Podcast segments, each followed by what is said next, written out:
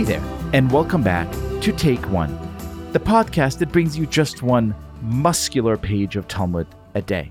And I say muscular because today's page is all about that age old question what does it really mean to be a real man? The rabbis begin with the issue of circumcision, but pretty soon they turn to other realms, talking about the real and actual essence of manhood. This is a topic that I have thought a lot about, in part because of the circumstances of my own life. And I want to share with you a story that I told on the very popular and one of my personal favorite podcasts and radio shows, The Moth. This is from a few years back, and it's very much a reflection on the real meaning of manhood. Have a listen.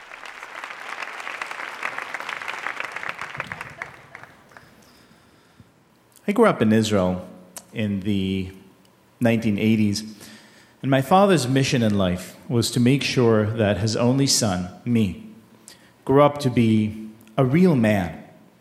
And so, as soon as I turned four, every Saturday, he would take me shooting, which was funny because my arm was exactly the size of a Smith & Wesson 45. And two or three years later, when I was six or seven, my father would take advantage of Israel's surprisingly relaxed car rental insurance policies, and he would rent a car to take me on driving lessons, uh, which were terrifying because even sitting on his lap, I didn't really reach the wheel. And every two or three weeks, there was a special treat. Uh, we would stop the rental car by the side of the road, and my father would make me go out and change tires, whether the car needed it or not because in his mind, knowing how to change a tire was the epitome of manhood. And I really hated changing tires. And I really hated spending these Saturday afternoons with him, but he didn't really care because he was inducting me to the International Brotherhood of Macho Men. And so every chance he got, he would take me to the movies to see his heroes men like Sylvester Stallone or Chuck Norris or Burt Reynolds. And I didn't mind these guys too much, but they were not my idols. My real idol was a real live person named the Motorcycle Bandit. He appeared on the scene uh, shortly after my 12th birthday, robbing bank after bank after bank all over Israel. He was in and out of the bank in under 40 seconds, never leaving behind any clue as to his real name or identity. And he just drove people insane he got so popular that Israel's most famous comedy sketch show, sort of like the local version of Saturday Night Live, devoted an entire episode to the bandit, speculating in one bit that he probably never robbed a bank in Jerusalem because he didn't particularly care for that city. So you can imagine what happened the next day when, in an apparent tribute to his favorite television show, the motorcycle bandit robbed his one and only Jerusalem bank people went insane. Women who worked at banks would write their names and phone numbers on little notes so that if the sexy heartthrob robber uh, happened to hit them up, maybe when he got off work, he would find their number and give them a call.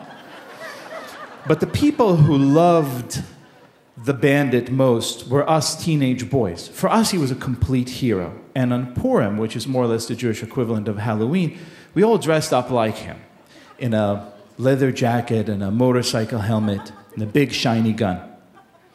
So, about a year and a half later, I'm 13 and a half, I'm walking home from the eighth grade, and no one's home, so I sort of mosey over to the kitchen to make myself a snack.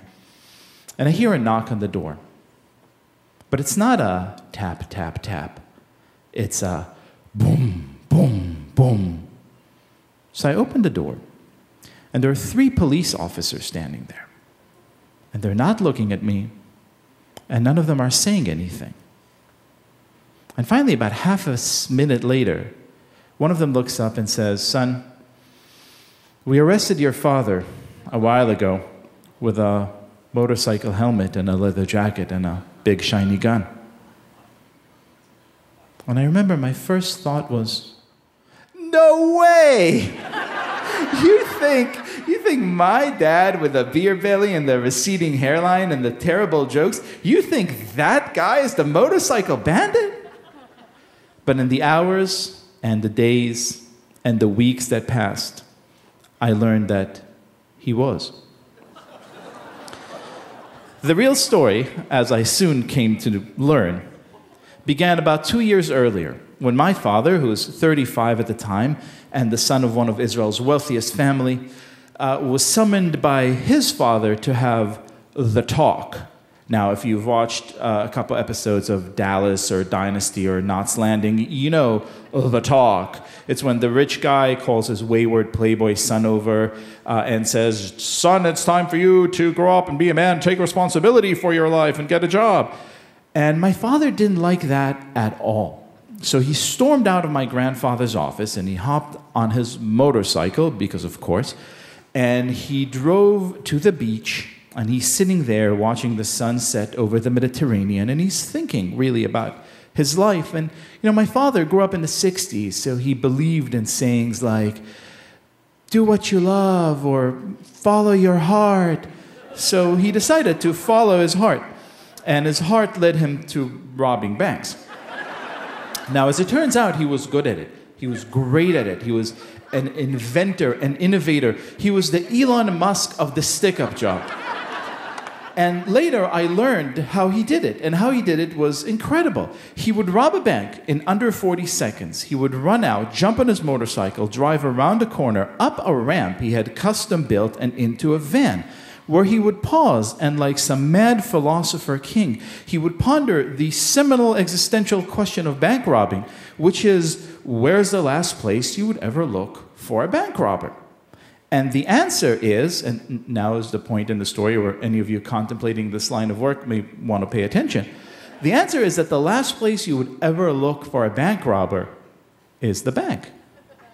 And so my father would take off his jacket and his helmet and tuck the gun back into his pants and walk out of the van calmly around the corner back into the bank, which at that point was a crime scene sprawling with police officers.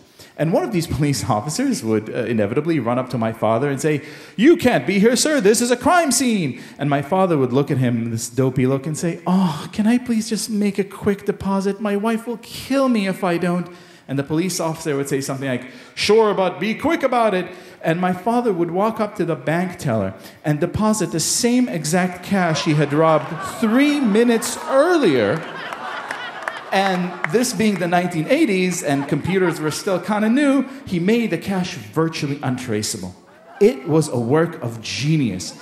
He was so good at it and he became so popular that eventually he got cocky. He robbed one bank a day and then, and then two, and then two banks in two different cities.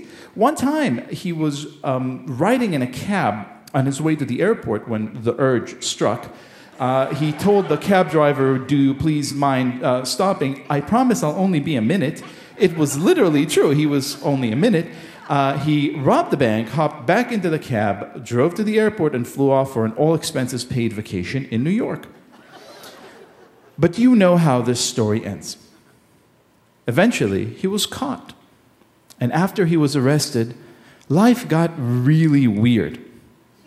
In no small part because Israel, as you may have heard, being a small state uh, surrounded by enemies, has its own ideas about prison. And one of them is that prisoners get uh, the one weekend out of the month off to go home on vacation.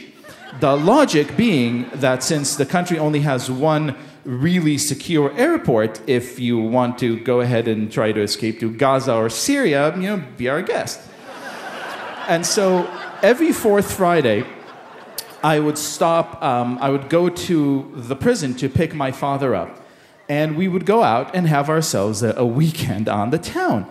And people would come up to him and say, you know, high five him and pat him on the back and say things like, Bandit, we love you, you're cool.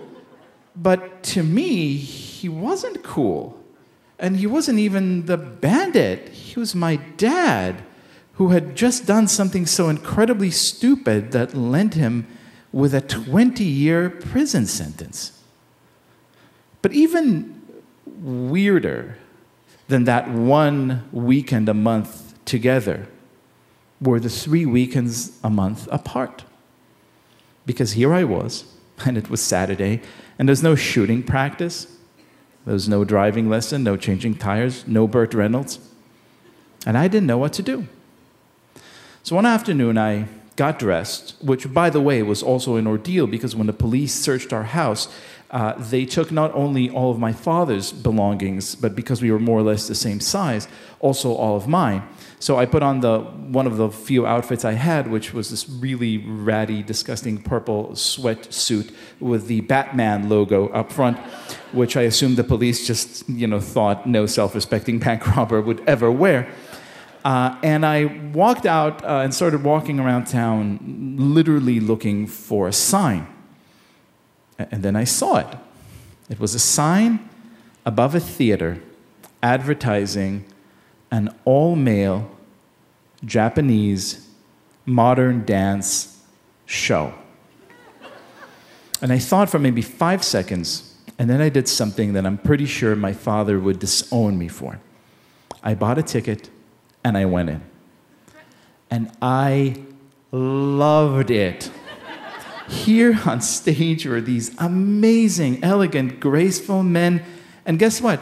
They weren't punching each other in the face. They were not riding Harley Davidsons. They were dancing. And yet they were so secure in their bodies and their masculinities. And I thought to myself, if that's another way of being a man, what other ways are there? And thus began a, a two decade long process of trial and error of trying to figure out what kind of man I wanted to be. And look, some of the things I learned didn't surprise me at all. I love bourbon, and I am the kind of guy who would watch as much sports as you would let him in a given day. But some things were really surprising, like some French poets really moved me to tears. And even though bourbon was great, you know what else tastes really good? Rose wine. And even though I'm really, really good at changing tires, if I get a flat now, I'm calling AAA. I didn't share any of these insights with my father because, for one thing, he's not really the kind of guy who's into, you know, insights. Uh, but for another, by the time he got out of prison, I was already a man in full. It was too late for him to shape who I became in any meaningful way. And he still comes to visit from time to time in New York, where I live with my family. And on one of these recent visits, uh, he and I are sitting in my living room, not talking, as men do, not talk. And my son comes prancing into the room. My three year old boy now, that boy looks exactly like me, just as I look exactly like my father. And if there's one thing in the world that that boy loves, it's his older sister. And if there's one thing in the world that his older sister loves, it's Disney princesses. and in prances the child dressed like Princess Anna from Frozen. and I look at my son and I look at my father looking at my son, who, by the way, looked amazing in this like green taffeta with a, a, black velvet bodice and some lovely lacing. And I know that my father is judging me. But you know what? I don't care. Because at that moment, I realized strangely that by going to jail when he did, he didn't just free me up of the burden of this macho nonsense, he also freed up my son to grow up as a happy boy who can pretend to be whoever he wants to be, even, or especially, a pretty, pretty princess. And I can't tell you how grateful I am that instead of going through life mindlessly as two tough guys, my son and I are free to become real men. Thank you very much.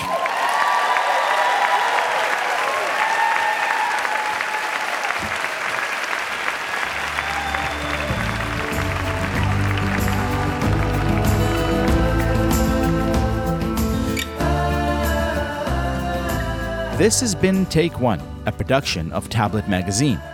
If you enjoy this show, please go and rate and review us on iTunes or whatever platform you use to listen to podcasts. Each week, we'll be releasing new episodes, Monday through Friday, covering the entire weekly portion of Daf Yomi. I'm your host, Liel Leibovitz. Our producer is Josh Cross, and our editor is Paul Ruest. For more information, go to tabletmag.com slash take one or email us at takeone at tabletmag.com.